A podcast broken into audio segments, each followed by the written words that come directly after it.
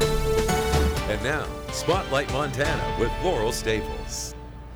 Hello, everyone. In this episode, we continue our series, uh, series on the opioid crisis and how it's impacting the region and what agencies are doing to fight it. But today, we're exploring the pharmaceutical side of all of this. And my guest today to talk about that is Kim Matson. She's with the Department of Pharmacy Practice at the University of Montana in Missoula. Welcome, Kim. Thanks for Thank coming you. down. Thank you so much. When it comes to the pharmacy side of all of Mm-hmm. this, what are your biggest concerns? Um, I think it's trying to give the right information for people so that they can be safe with their medications. Um, making sure this is something that a pharmacist can do if there's a person who has a new prescription for the opioid, and we can help guide them as how to safely use the medication. Um, so I think that's one part of it. The other one is making sure that they can sho- uh, store the information or the um, the medication safely, so that kids can't get into the medications, and then how to disp- dispose of the medication once they're done using that prescription. So I just that's our main. Um, purpose, I guess, or service, I guess. Well, go ahead and just before the podcast, we were talking a Mm-hmm. little bit about uh, some misinformation that you thought was out there and you wanted to clarify, and that has to do with fentanyl. Yes. Fentanyl has been around for years and it's been used in the hospital setting for a number of years. And I just want to let people know that it actually is a safe drug or medication. It's only when it's used outside of the hospital, when people don't know how to use it correctly, that it can actually be um, deadly. So I just want to get that information out there that fentanyl itself is not a bad drug, it's how it's used that can be unsafe. And talk about that part, the unsafe, how it's, in what ways it used. It's mixed with heroin, right? And Yeah. we're seeing that in Montana now. Yeah, the fentanyl is er- very potent, and so you don't need very much in order to have the effect of the pain, um, you know, uh, alleviation for the with the drug. Um, and so, and when it's used in heroin, um, it's so potent that the people who are using it that they don't realize that it might be mixed in with it, and it can cause your breathing to stop, and that's really, you know, scary for somebody or it can be deadly. So it's more that the people who are using the medication or the fentanyl, they don't know that they're using it and that could be a problem. Okay. What do you think needs to be done? Just more information needs to get out there, more awareness on Um, that? Well, I think it's there's a lot of different people that are working on this, and I think it's not just one thing that's going to solve this this um, crisis. I think working as a group, whether it's uh, physicians, pharmacists, uh, law enforcement, you know, le- or legal um, laws that are improved or you know passed. It's it's all these people that are working on it together. It can't just be one group. So Absolutely. It takes, a, takes a village Yes, there. it does. You also mentioned that storage is, is something that's of a concern for you. Yeah, I think a lot of people don't realize that having it, you know, these medications in their their house that other people might get into it, such as kids, or these medications are. Um, it's are they sold on the street? So if somebody has that in their you know prescription bottle in their um, in their kitchen or something, somebody else might steal it. Um, Sure. So it's kind of an attractive um, drug to to seal. So I think making sure that you really store the medication safely is really important. Um, and then also dispensing medicine. You mentioned that was a concern. Yeah, I think just making sure that people know how to use the medication correctly.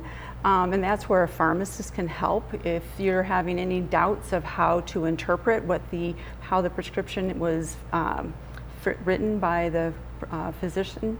Um, we can help you understand when it says take you know one or two tablets every six hours as needed for pain. Well, what does that really mean? That puts a lot of pressure on the, the patient or the person to interpret what that means.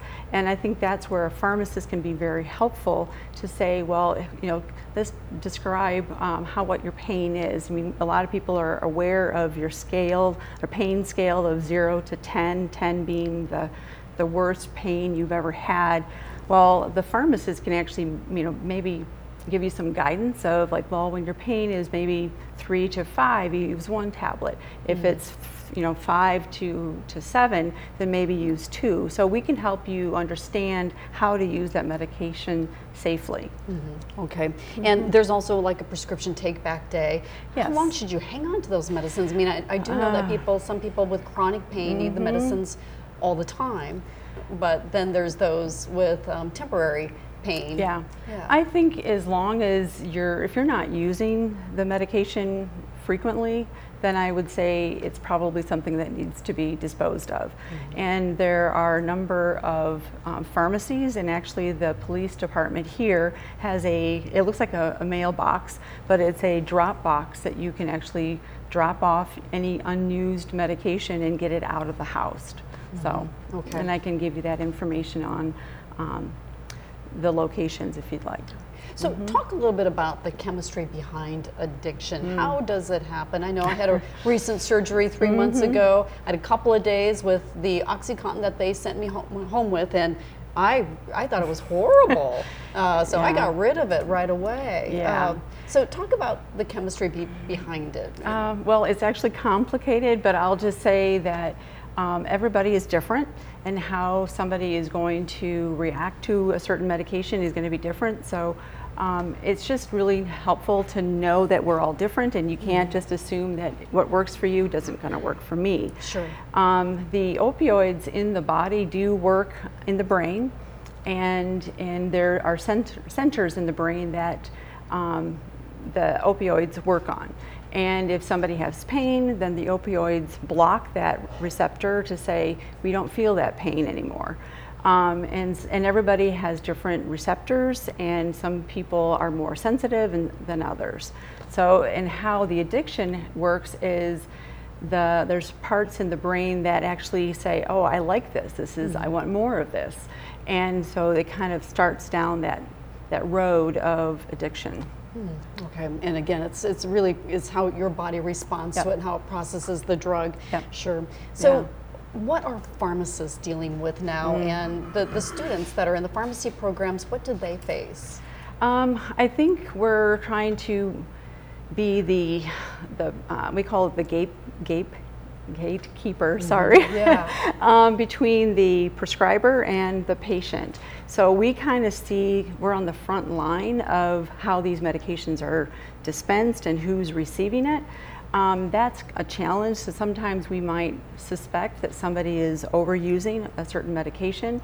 We do have it's called the Montana Prescription Drug uh, Registry. So we all pharmacies are required to give their information on what um, opioids are dispensed to a certain person, and we can um, use that database to query is somebody getting their prescriptions over here, over here, over here. So we can actually see if somebody is starting to abuse the medication, so then we can talk to the provider and say, I'm not sure if you're aware that this person is filling different prescriptions in different pharmacies. So I think that's the, the, um, the difficulty. And the other, that's the other part it also, I guess, would say is um, we aren't dispensing as much medication anymore for patients and they get frustrated. And so the pharmacy, the pharmacist the, the students hear that. And so it's very hard to have that conversation saying that you, sorry, we don't have that prescription for you, but we can be helpful, maybe giving um, advice on how to use other types of non opioid prescription or over the counter medications. Okay. So, so more sharing of data, Mm-hmm. maybe to streamline that. What else do you think should be done to curb this problem? Um, I think it's it started a long time ago, back maybe in the early 2000s, that we thought that people were not getting their pain controlled enough. So they started, they meaning the physicians, started to prescribe more medication. Um, and I'm not trying to blame the f- providers. It's just that was kind of the culture of we weren't treating the pain enough. And now we've kind of seen how we've we have too many opioids out in you know the public, and now we have to shift you know away and using other medications to treat the pain and not just the opioids. So it's kind of been this um, paradigm shift that's we're right in that um, that point where it's really difficult for the people who are used to having their op- opioids filled and now they're not. So we kind of hear those stories. Also, um, um, some people are going after the drug companies now. Missoula County is the one of the latest Mm-hmm. Yeah. to sue the drug companies. Your thoughts on that? Um, I do think they played a role. And I think, you know, there are, I think, a number of reasons why we are where we are, but I think there, um, I think there's a valid point to go back to these drug, the drug companies because I think um, they kind of knew, uh, this is my opinion, but I think they knew what they were doing and, um, and I think we've, they were part of the reason that we are where, where we are. Well, Mm-hmm. getting back to the University of Montana and the program there, has the curriculum changed to um, to meet what's happening out there with opioid addiction? Yeah, we, well, I, this last spring, I did a, uh, a whole or lecture series in the spring on this, this um, opioid crisis. And it gave the, the pharmacy students, we actually had some other students that took the class. Um, but we wanted, I, I wanted to show that all these different people or groups are working on this as a whole.